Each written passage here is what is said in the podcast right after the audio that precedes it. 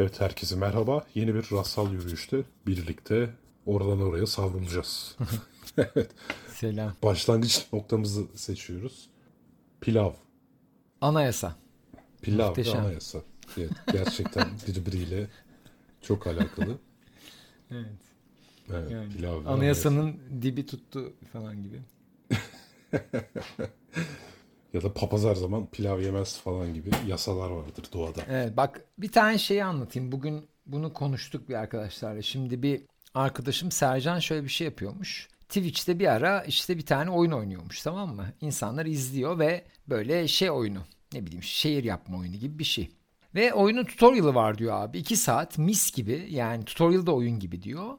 Ve oynarken oyunu öğreniyorsun. Şimdi ben de Twitch'te açtım tutorial'dan çalışıyorum diyor bir yandan. İnsanlar da izliyor. Herkes baskı yapmaya başlamış. Abi geç tutorial'ı, gir oyuna, boş ver, yolda öğreniriz, başımıza gelsin falan. Dedi ki sinir oldum dedi ya bu Türklere özel bir şey mi dedi. Yani niye adam gibi öğrenip oynamıyoruz dedi. Ben dedim ki bu anayasayla ilgili dedim. Nasıl yani dedi. Şey yani çünkü bizde yasa e, yaşamak için olan bir şey değil ya. Pratik bir şey değil.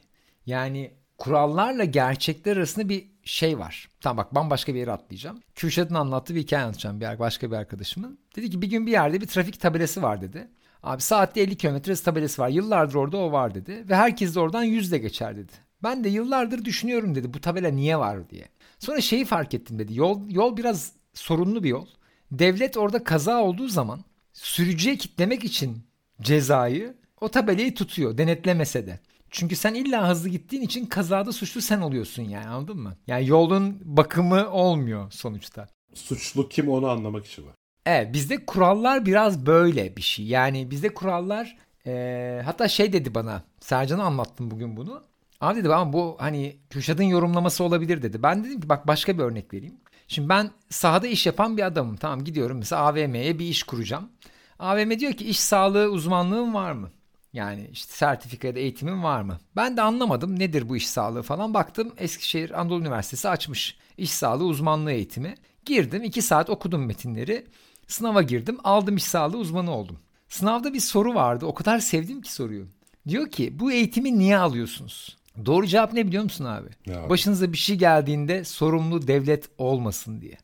Ciddi olamazsın. Evet abi. Sınava koymuşlar bunu. Evet abi. Bence muhteşem yani. İşte Dürüstlük. bizde Gerçekten bir erdem.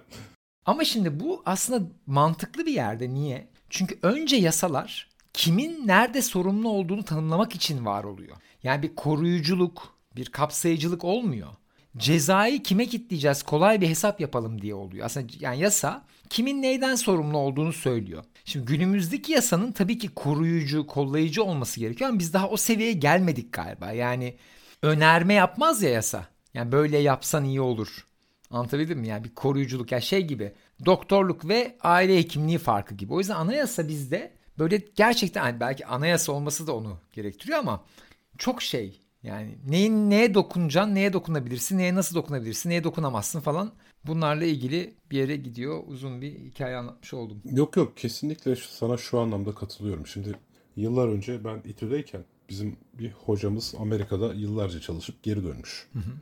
O da mesela Amerikalıları tarif ederken ya Amerikalılar aptal yasalar olmasa yaşayamaz falan diye anlatmıştı. Ben o zaman senin bu dediğini o zaman hissettiğimi hatırlıyorum. Nasıl yani? Evet yani zaten böyle olması gerekmiyor.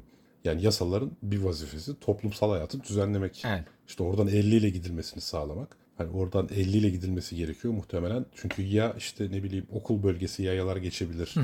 Ya orada viraj vardır. Ya işte şehir içidir. Öngörülemeyen şeyler olur. Hani o 50 ile gitme senin eee, senin ve o sokaktaki insanların faydası için konulmuş bir şey. Devlet de dur lan şuraya 50 koyayım hızlı gitmesi şerefsizler falan demiyor yani. Hani Evet. onun oraya konmasının bir amacı var.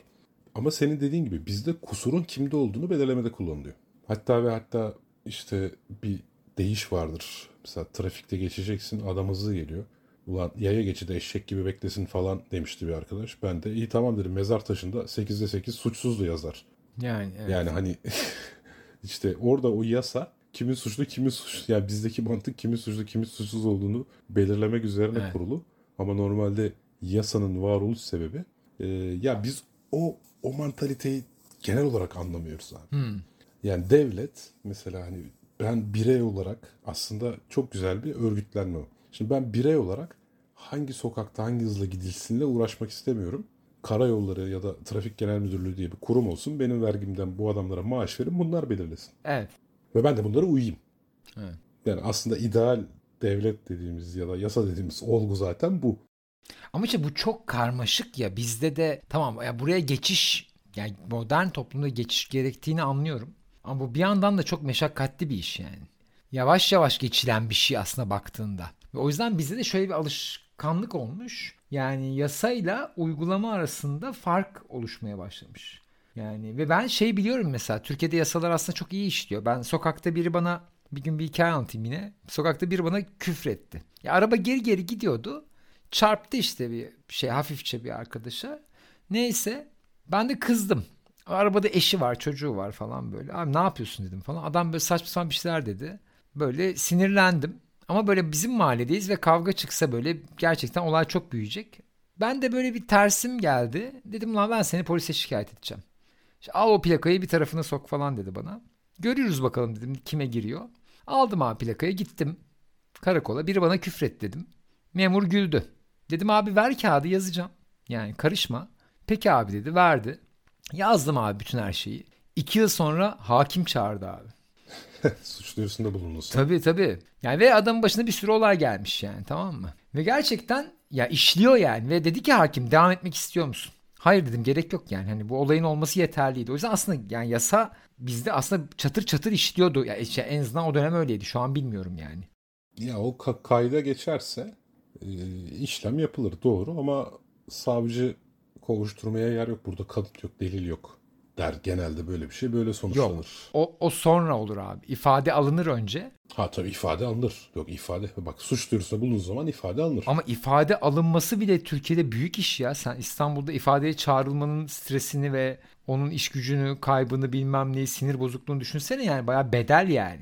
Vallahi abi zamanında bir okul açma e, gafletinde bulunup 13 ortaktan birisiydim. Bir tane ortağımız süper her şeyin tekniklerini bilip haksız kazanç elde etmek için öyle müthiş şeyler yapıyordu ki ben bir ara her hafta karakola gidip Of çok kötü. ifade veriyordum yani. O, o yüzden bana şey gelmiyor. Anladım. Kötüye kullanımı da aynen öyle yani. Doğru diyorsun. Ya işte o da kötü. Adam gidiyor diyor ki bana hırsız dediler. Ben de diyorum ki ben gidiyorum. Diyorum ki ben öyle bir şey demedim. Evet, evet. İşte ertesi hafta çağırıyor bana şunu dedi. Ben gidiyordum. Ben öyle bir şey demedim. Yani Evet. ifadeye artık her hafta gidiyordum.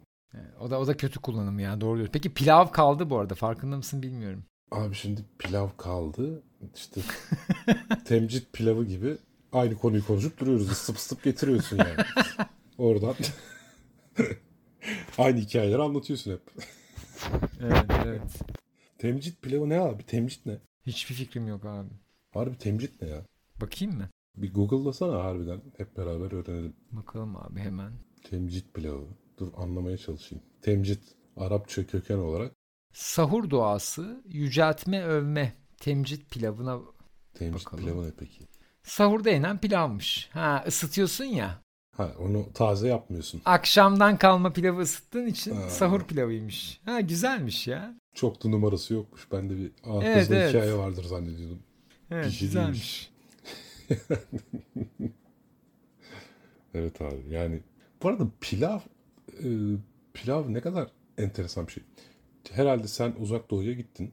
Sen daha iyi biliyorsun. Yani pilav yaşamın ana şeyi falan mı orada? Abi şöyle yani evet orada tahıl yerine pilav yani şeyler pirinç tarlaları işte çok fazla yaygın. Muhtemelen iklimden vesaireden dolayı. O yüzden aslında baktığında karbonhidrat mı pilav bilmiyorum da bu Karbonhidrat arada. tabii canım, Karbonhidrat o- mı? Ha tamam. Karbonhidratın Tamam işte babası karbonhidratı alma tamam işte ana kaynak orada olmuş ve orada alışıla gelmiş. O yüzden yani zaten dünyanın farklı yerlerinde karbonhidratı alma şekilleri değiştiği için yani. Avrasya'da buğday, Avrasya buğday, arpa, Evet. Amerika mısır, işte Evet. uzak doğu çeltik yani pirinç. Evet. Evet.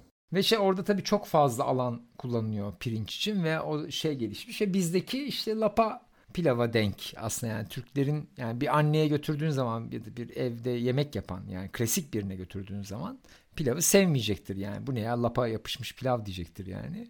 O aslında yani pirinci öyle bir pirinç. Pişirme şekli falan da öyle. Onlar mesela tatlı da yapıyor ya şimdi çok popüler işte. Yok o moçaydı, dan, cangoydu bilmem neydi falan. Bir sürü tatlı da var yani. Pirinç tatlısı ben pek sevmem pirinç tatlısı. Ama yani o bir sürü yerde kullanıyorlar pirinci. Pirinçten şey yapıyorlar. E, lavaş hmm. yapıyorlar falan. Her şeyde kullanıyor işte aslında ekmek gibi. Pirincin de Bizde unu de var. tatlıda da kullanır ya. Pirincin de unu var çünkü. Evet ununu yapıyor vesaire.